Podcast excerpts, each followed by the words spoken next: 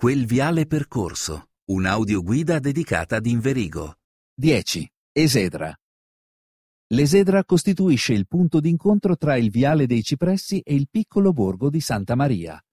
L'Esedra era inizialmente posta a conclusione del primo tratto del viale dei Cipressi, ma successivamente funse da snodo rispetto alla continuazione del tracciato voluta da Enea Crivelli, che nel 1691 congiunse i suoi possedimenti con una nuova proprietà, il roccolo della cascina del Navello. Purtroppo oggi tutta questa sezione del viale, il complesso del Navello, così come tutta l'area denominata ex Victory, sono inaccessibili. Nonostante sia sottoposto a tutela come bene di alto valore storico-artistico già dal 1914, il destino dell'oratorio di Sant'Andrea al Novello è ormai compromesso.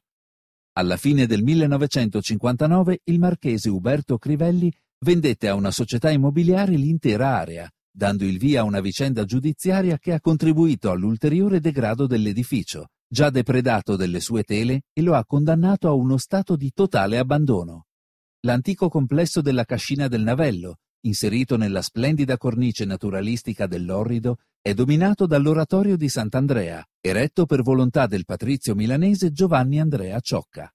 Consacrato nel 1607, nel 1667 passò nelle mani dei Crivelli, che lo amministrarono fino al 1910.